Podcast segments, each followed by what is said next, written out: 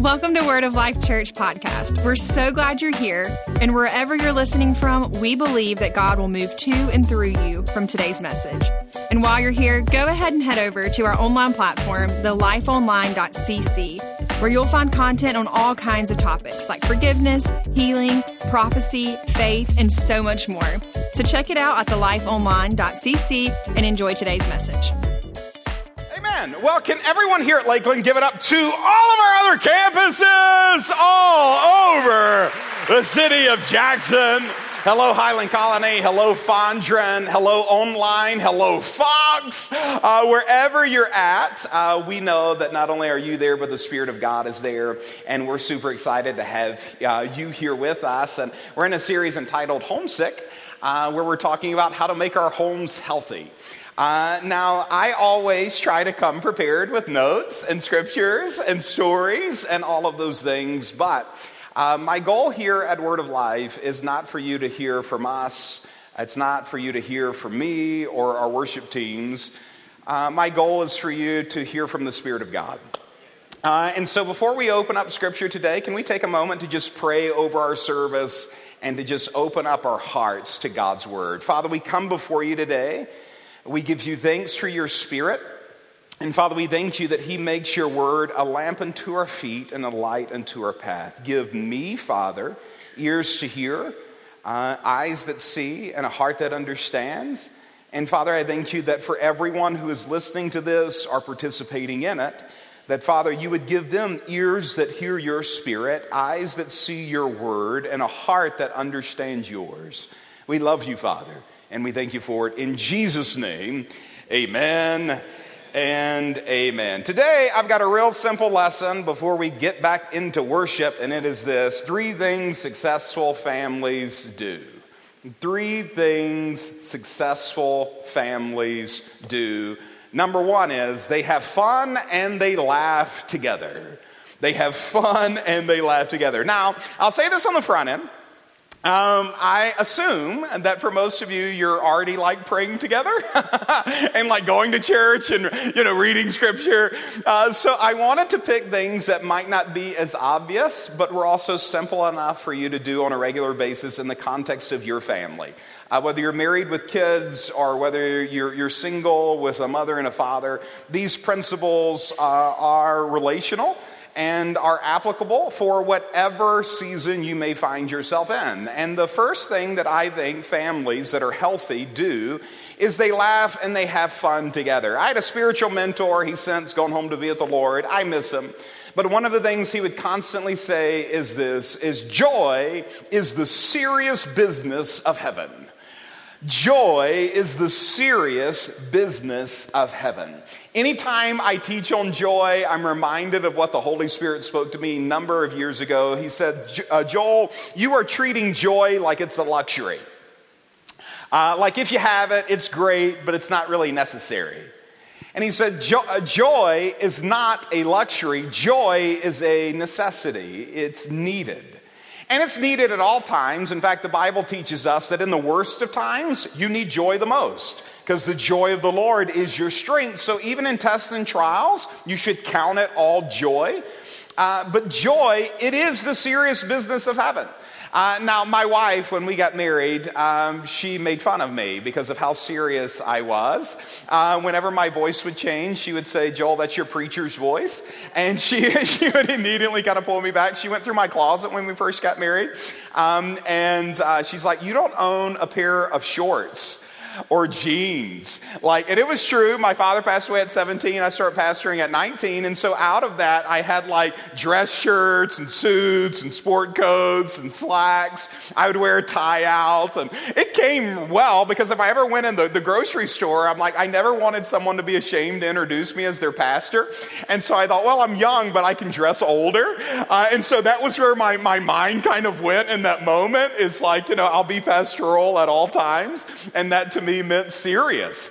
And so when I married my wife, she started calling me Papaw and like all these, and she bought me shorts uh, and jeans and uh, all these kinds of things. But really, she brought joy to our household. Her name is Stephanie, but she's always been known as Peppy. Uh, and it's just stuck, so everyone knows her as Peppy, but that's exactly what she's brought. And out of that, it has filled my life with so much joy. Now, now here's the truth. Uh, growing up, I saw a lot, like genuinely a lot. I saw a lot of lives, I saw a lot of ministries, I saw a lot of people, I saw a lot of families. Um, ministers you see on TV, I saw them up close and personal. I saw their families. You know what I didn't see? I didn't see a lot of people happy. And so I was never impressed. I wasn't impressed with like fame, fortune, big ministry, big church. It still to this day doesn't impress me. Um, but what does impress me is family. And I made a decision as a, as a young man, like, I want a strong family. And I was sitting at our table last night, we were having dinner, and just sitting there looking at my family and just realizing how blessed I am. Like, the, my, my heart's desire, even as a child, I just gave God thanks this morning because of this. And a lot of it is because of what my wife brought to the table with this aspect of joy. The Bible tells us in the book of Psalms, you can open up to it if you brought your Bible. Uh, in Psalm 16 and verse 11, the psalmist says this He says, You will make known to me the path of life. In your presence is fullness of joy. In God's presence, joy is full. There's full joy in God's presence.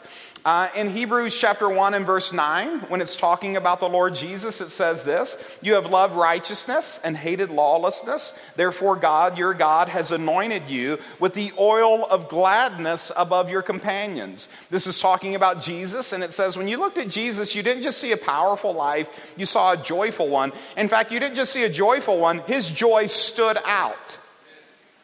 Jesus had a joy that stood out. Uh, you can ask my staff anytime we have like a moment where I'm with them all uh, before I begin and like the you know, breakdown of the staff meeting or even before we pray or go into God's Word, I'll ask them a question. Now they think it's an icebreaker, but I'm actually trying to teach them even with the question that I ask because if they haven't caught on by now, I literally ask it every time. Um, here's the question I ask What have you done for fun? And I wait for answers. And it's not because I'm trying to like, oh, let's like have a moment of connection. I'm trying to teach them a lesson. Uh, that fun is the seriousness business of heaven. A joyful person is a strong person. A joyful family is a strong family. A joyful company is a strong company. We have to fight for joy. Um, and as I've worked on this and establishing it in my family, I found that for me, it was not easy for me to go on this journey. Uh, I'm more of an introvert. Um, I'm more of like kind of reserved. Uh, but for my wife, she was able to draw some of these things out of me uh, because my wife lives by this principle that when you're laughing, your hearts are open to one another.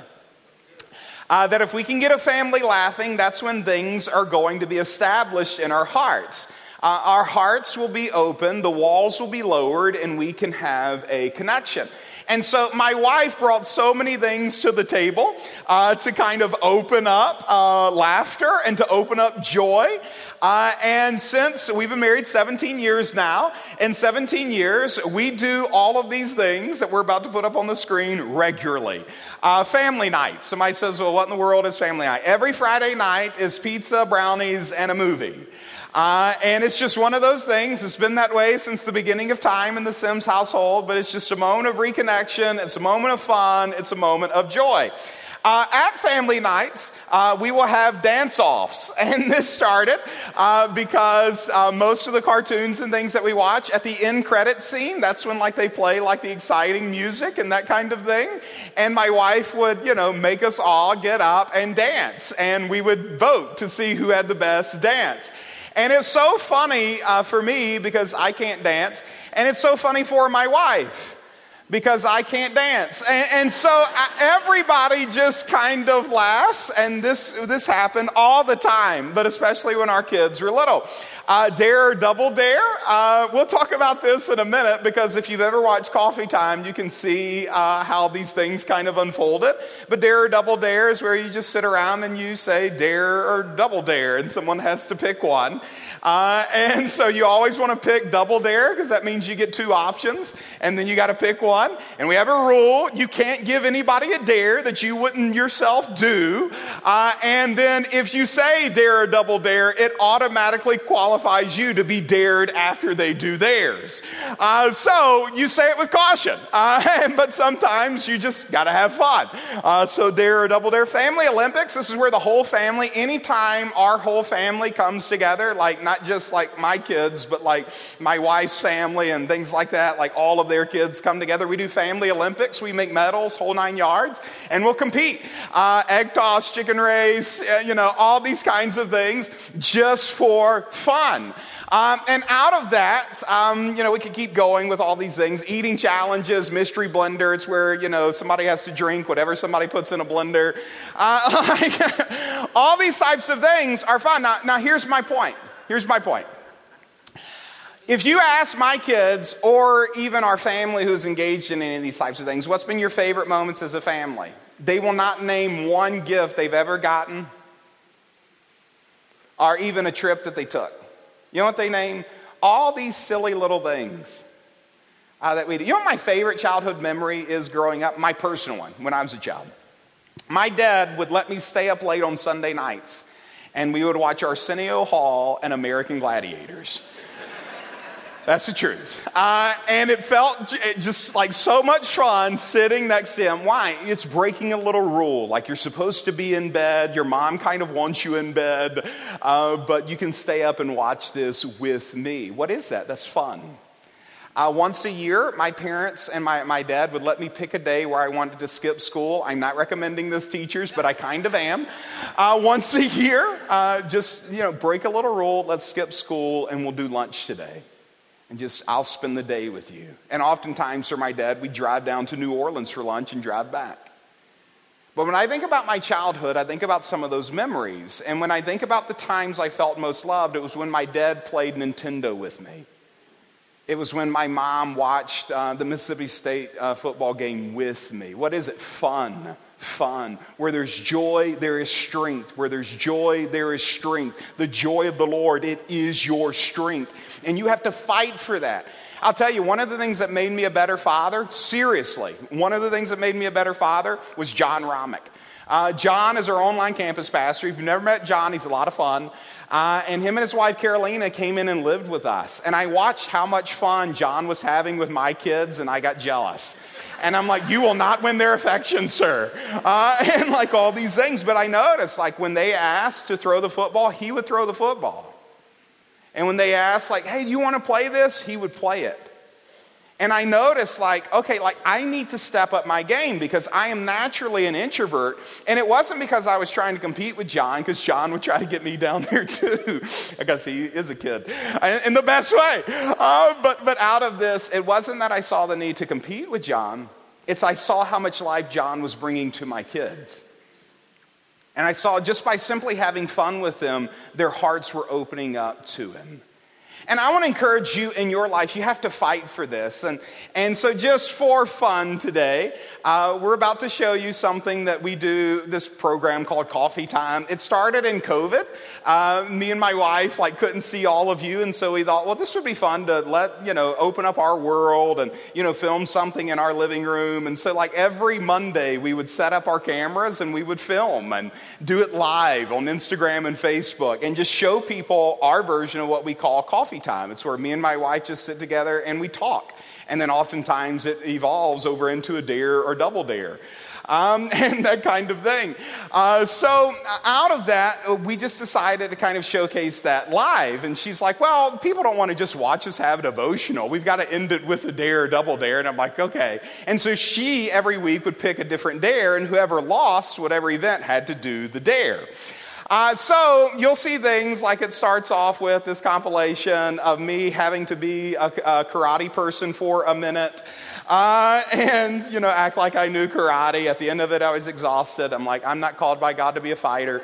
Uh, you know, all these other types of things you'll kind of see. But here's an example of just some fun you can have. Let's roll the video, please. I got to do her hair for a day.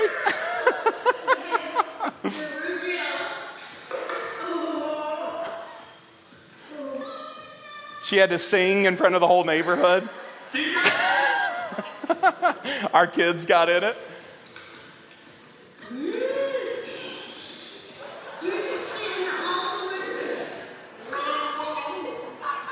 Sing the Star Spangled Banner with water in your mouth.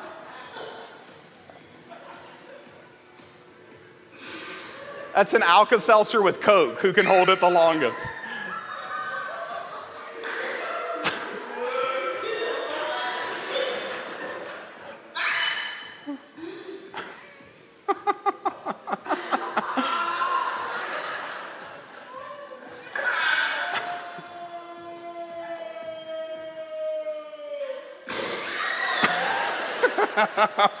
so fun uh, aggressively and purposely. Yeah. have it with each other. Um, have time set aside where you're thinking about what is fun. And like I said, growing up, my family was different. Uh, we didn't know, you know, about dare or double dare. So we had our own version of it. And like, don't feel the need to ever compete with my family or anybody else's family. But it's a principle of fun. You need it in yours. You need it with your uncles and your aunts, your mothers and your fathers, your children. You need to have fun with each other. Growing up, uh, my favorite family memory was 4th of July. We would get together with my uncle and we'd ride four wheelers and we would shoot fireworks. What is that? Fun. But that's when family feels like family, when you're having these types of moments where you're connecting with each other.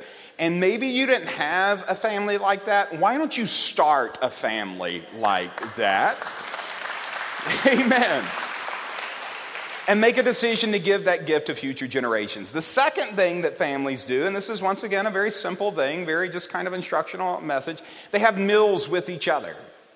Now, I, I had this so big on my heart to teach because uh, this was something that me and my wife just made a priority uh, in our household is this for a number of different reasons and so i was going to teach this today uh, but I, I got more enforcement this week i was reading the wall street journal and came across an article where it talked about kids dealing with depression and that children today are dealing with depression unlike any other generation before us. And they were looking at the reasons and the causes as to why. And they linked it to a, get this, they linked it, this is the Wall Street Journal this week, they linked it to a lack of family dinners. Here's one of the things that they put um, in the, the article 44% of high schoolers are persistently sad and hopeless. They said, I feel hopeless. 44%, right at half of high schoolers are feeling hopeless and sad. Why? They said the SUV has become the dinner table. Families are not eating with each other, they're eating on the go. They're going here, they're going there, constantly in the car, and so they're eating a lot, but not having face to face time. Uh, and so they said, Our children are experience rich, meaning like they, they're in soccer and they're in school and they're in all these things. And they, they went on to explain of how unhealthy that is. And I thought that was interesting because as a parent, like you want to give your kids all these experiences. But they said, What you call an experience, your kids call pressure. They feel pressure to be good, pressure to be good in school, pressure to be good at church, pressure to be good in soccer, pressure to be good in basketball, pressure to be good in all these things. And they said it is, it is hurting their mental health. And he said, We need, yes, to have experiences, but we can't be experience rich and relationally poor. Uh, and that our kids, they don't have the same types of friendships as we did growing up. Our friendships were real face to face friendships. Our kids are digital and it's not doing the same things in their souls. And, and, and, they have digital friends, and then with parents, they don't have that connection either because we're focusing on experience. But what our kids actually want is relationships. Um, this past summer was the first summer we ever let kids come on our family vacation who were not our kids. and so we opened it up and we're like, come. And so our kids brought friends and that type of thing. At the, on the way home, like we, we did all these activities, all these things. We asked the, the kids, our kids and those kids, what was your favorite thing about the, the week long vacation? What did you enjoy most about it? Without fail, all of them, my kids and the other kids, these are teenagers, the thing that they said was how we ate dinner together every night. Because after dinner, we would do dare, double dare games, like all these types of things, um, challenges, like all these other types of, and they loved it. It ministered something to their hearts. These moments, they really do matter where there is no pressure, that the only pressure at this table is to just let go of pressure. And let's have a moment where we talk. Let's have a moment when we connect. How did life start for us? God got face to face with us and breathed life into us. And what we're missing in our generation today is face to face interaction. Um, even when we have family dinners or date nights as couples, when people are, are supposed to be having face to face interaction, what do we have? You pick up phones and like all these screens and like all these other types of things where there's not a true connection. And in Scripture, you see, we are hardwired for connection. We are hardwired for a connection with God, and we are hardwired for a connection with each other. And when we're not meeting that need through those connections, it is not good for our souls, it is not good for our lives, it is not good for our hearts. We need connection. And meals help us do this. Like, if you want scripture for it, literally read the Old Testament. It was a, a testament centered around feast and meals and community and families coming together. In the New Testament, what do you see? Like Jesus, a lot of his parables, I'm calling a dinner. Who will come? And people are like, we can't. Why? We're experience rich. We just bought cattle. Of course we can't come. Uh, you know, we just got married. Of course we can't come to the dinner. So, like, all of these things we're going to besides coming to the meal. Uh, communion, literally, our, our New Testament is built off of a meal that we are to share with the Lord and with each other. Why are our meals so important for us uh, in these moments? Well, number one, reconnection. Uh, and I, I want to show you this. It's not going to be on the screens because I didn't think about it this, until this morning. But go over to the book of John real quick. John chapter 21, uh, in verse number 9. Um, Jesus was walking through some relational disappointment with his disciples. You've got this spiritual family that is um, under attack, and all of his disciples have like abandoned him, and Peter's denied him, and Judas has sold him for 30 pieces of silver. So, at, at best, it's awkward. And maybe some of you have like some awkward tension in your family right now. Um, and I would guess that's all of you who have a family, like with someone. Uh, maybe it's an uncle or an aunt or grandfather or grandmother, mother, father, child. There's some awkward tension. And so, what did Jesus do when there was awkward tension for reconnection? Watch what he did here in John 21. And let's look in verse number 9. Uh, so they've been fishing, and when they got out on the land, this is the disciples, they saw a charcoal fire already laid, and fish placed on it, and bread. Don't miss the spiritual importance on this simple scripture. And Jesus said to them, Bring some of the fish which you have now caught. And Simon Peter went up and drew the net to land full of large fish, 153. And although there were so many, the net was not torn. And Jesus said to them, Come and have breakfast with me. And none of his disciples ventured to question him, Who are you? For they knew it was the Lord. And Jesus came and took bread and gave it to him, and the fish likewise. Now, why is this so important? It's Jesus like connecting with his disciples. And yes, he prayed with his disciples. You should pray with your family. And yes, he had moments and services with them. But when there was the greatest tension, you know what he did? He's like, You know what I'm going to do? I'm going to cook breakfast. And I'm going to invite everybody to my table and I'm going to serve them food and we're going to sit here and talk. And everybody felt loved in that moment. They felt called back. Peter was restored. And that connection allowed Jesus to have a very tough conversation with Peter that restored him. If you love me, feed my sheep. But all of that came off of this meal. Uh, when the prodigal son came home, what did the father do? Let's have a meal. Let's have a celebration. Slay the fatted calf. Let's eat. Um, and so these types of things are critically important. Literally, in the Wall Street Journal article, they said, you know what your kids need? They said two to three meals a week where kids can see your face and you can see theirs for 30 minutes at a time. They said two to three meals like that of just 30 minutes. Could be breakfast, could be lunch, could be let's go get ice cream, could be a date night for a couple, but like two to three, 30 minutes of uninterrupted face to face time can literally like ground a child mentally during these formative and development, de- developmental years. Like coming to this place where we understand it's putting gravity in their soul, it is reconnecting us. Even in my family, um, I went, long story, don't have time to tell it, but years without talking to my uncle or grandmother. We grew up so close. And, and family trauma happened, and I went years without talking to him. You know how I got that relationship back? I contacted him and said, Let's do lunch. And we came together and we did lunch. And you know what it was? Awkward. it was not beautiful. Heaven didn't open up. It was just lunch. And then I called him and said, Let's do it again. And I called him and said, Let's do it again. Why? It's a safe place. There's a lot of people here. Let's do it again. And we had these conversations and we, we, we came to this place of reconnection. And at the end of their lives, um, I was very close to my grandfather. I was very close to my uncle. I'm very close to my grandmother. All of that was formed over meals. Meals can be a place of reconnection, but also meals are a place of impartation.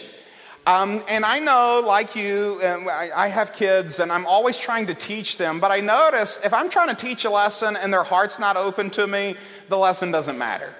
Uh, it doesn't matter how eloquent I am, if there's not connection, they're not hearing it. But I've noticed over mealtime, their hearts are open and there's impartations that are happening in those moments. And, and there are things that they are catching. Paul wrote in Romans chapter 1 and verse 11, he said, I desire to see your face that I may impart unto you a spiritual blessing.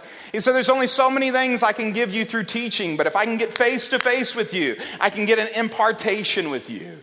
And, and this is why the Bible instructs you uh, to like not open up friendship to so many people and to have all these things with so many people because bad company does corrupt good morals. You're catching things when you're doing these things with these people. But for those of us who we love, and for those of us are together, and when there are issues in a family, a lot of times impartation and healing can come through a meal. You remember Jesus? Uh, one of his criticisms uh, from the Pharisees were like, Why do you eat with sinners? It's like you go to their house and you like sit at the table and you eat with them. Why do you do that? And he says, The whole do not need a physician, the sick do.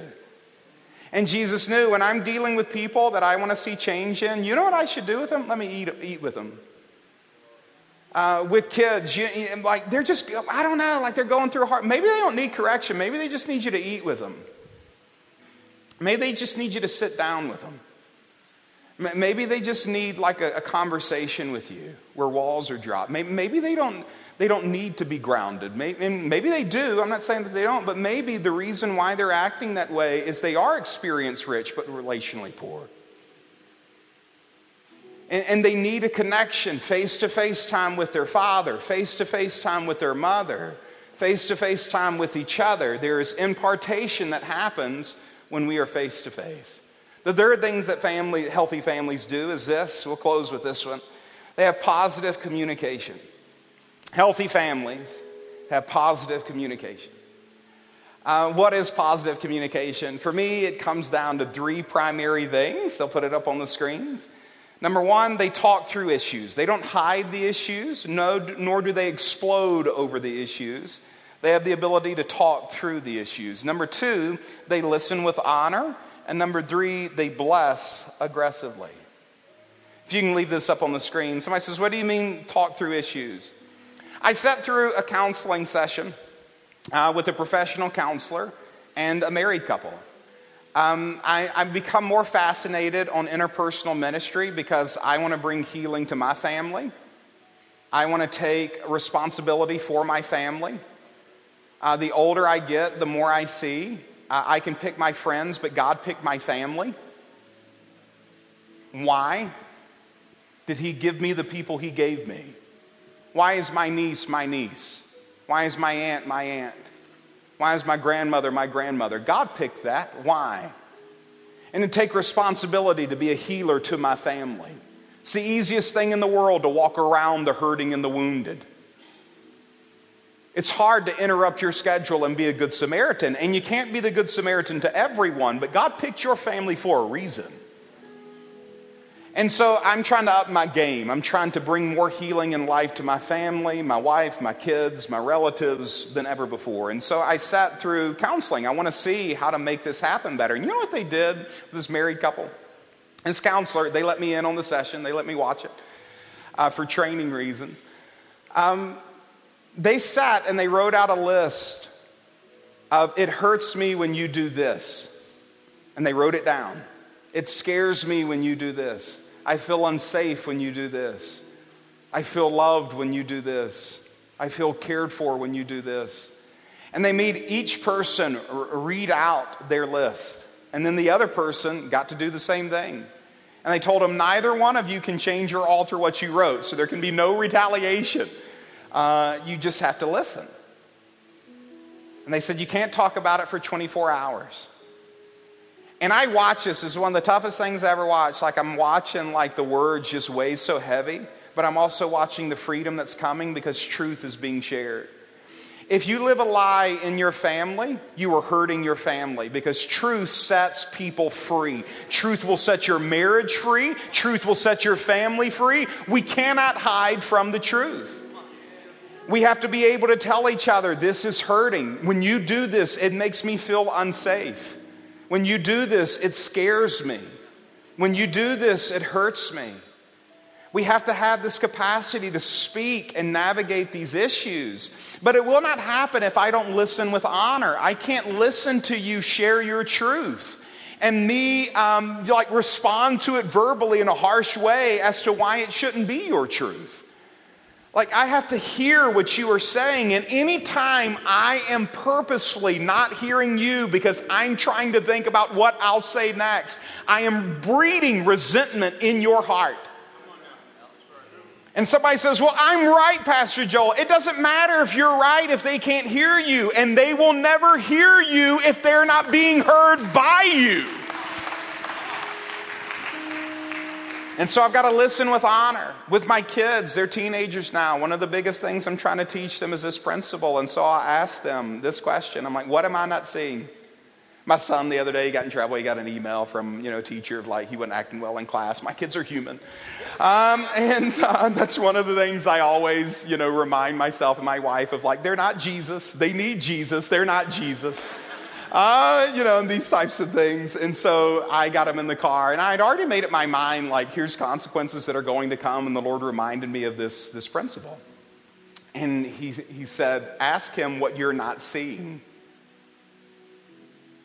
And so my son gets in the car, and I'm like, ready to go. And I'm like, I'll stop. I'm like, tell me what I'm not seeing. I told him what the email I got, and I'm like, tell me what I'm not seeing. And I listened with honor. And he went into it. He said, Dad, one, I just feel tired in this season. There's a lot of pressure. And he said, secondly, I take full responsibility for my actions. Like I, I, knew what I was doing was wrong. I violated my heart. I didn't honor my teacher. And I saw he's repentant. And the old me would have not taken the time to see where his heart was. I would have just looked at, looked at what the actions were. Because the goal is not to like just punish the actions, it's to change the heart. Because if you can change the heart, eventually the actions will change. And so, as soon as I listened, it's, uh, it changed my approach and it changed what I would say next. We need to seek to understand before we're trying to be understood. We should regularly come to our, our, our, spouses and say, what, what can I do to improve this marriage? Tell me. I want to be better. I want to be a better husband. Tell me what, I can, what can I do around the house that would help you? Don't make them just have to come and tell you truth. Ask for truth. Truth will set your marriage free. What can, what can I do, like with, with a parent, what can I do to honor you more? I asked my mom that question. She said, You could call me more. I'm like, That's fair. That's fair. And was that easy to hear? No, because I knew she was right. Any criticism that hurts typically has truth in it. If she tried to critique me of like, you're a drunk, I'm like, no, I'm not. Like it wouldn't even, it wouldn't even like register on me. Like I'd just blow it off. But the ones that linger are the ones that have truth in them. But what if we could open ourselves up to hear the truth? Now, here's the other side of that coin. If all your family is hearing is truth, all your kids are hearing the truth, you need to change. That's probably true. You need to listen, probably true. You need to be more respectful, probably true. You need to honor me more, probably true. But if all my family is hearing from me is the truth, it'll breed a, a home that has an atmosphere of disapproval.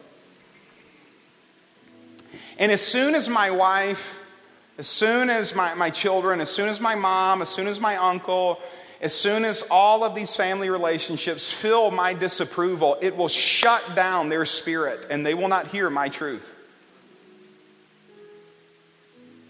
And so, when, even if we're talking about a difficult issue, the one thing that my family members should never doubt is my love for them.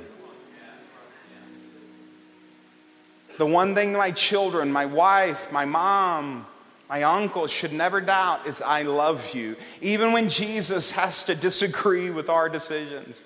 One thing we never doubt with Jesus and our Heavenly Father is His love for us. And that's what makes Him safe. And that, that's what will make you safe. That's what make you safe for your children and safe for your family. And these things, they're not easy because we have to be mindful to bless aggressively. They literally tell us in marriage that it takes seven to one, good to bad, to have a healthy marriage. Seven great things, good things to happen for every one bad thing. I'm like, wow. You better be aggressively good, is what that means. You want, a, you want a bad relationship with your mom? You want a bad relationship with your child? You want a bad relationship with your, your spouse? Here's what, here's what you do play fair. Play fair. You want a bad relationship with somebody? Play fair. Because at some time, even the best will disappoint you. And when they disappoint you by being rude to you and you play fair, it's like, oh, you want to be rude to me? Now I'm going to be rude to you. And you play fair and then they play fair. It's like, you haven't even seen rude yet. Uh, I'll show you rude. And they're playing fair and you just keep giving what's been given to you. You just keep doing that and eventually it'll be bad. But if you make a decision like my kids will disappoint me, my mom will disappoint me, my dad will disappoint me, my son will disappoint me, my wife, you won't, but other people's wives will, dis- will disappoint me uh, out of that, if I make that decision of like, for every one of those disappointments, though, I'm telling my family constantly, I love you. I'm thankful for you. Thank you so much for picking up the kids. Thank you so much for, for taking care of this. Thank you so much for noticing that.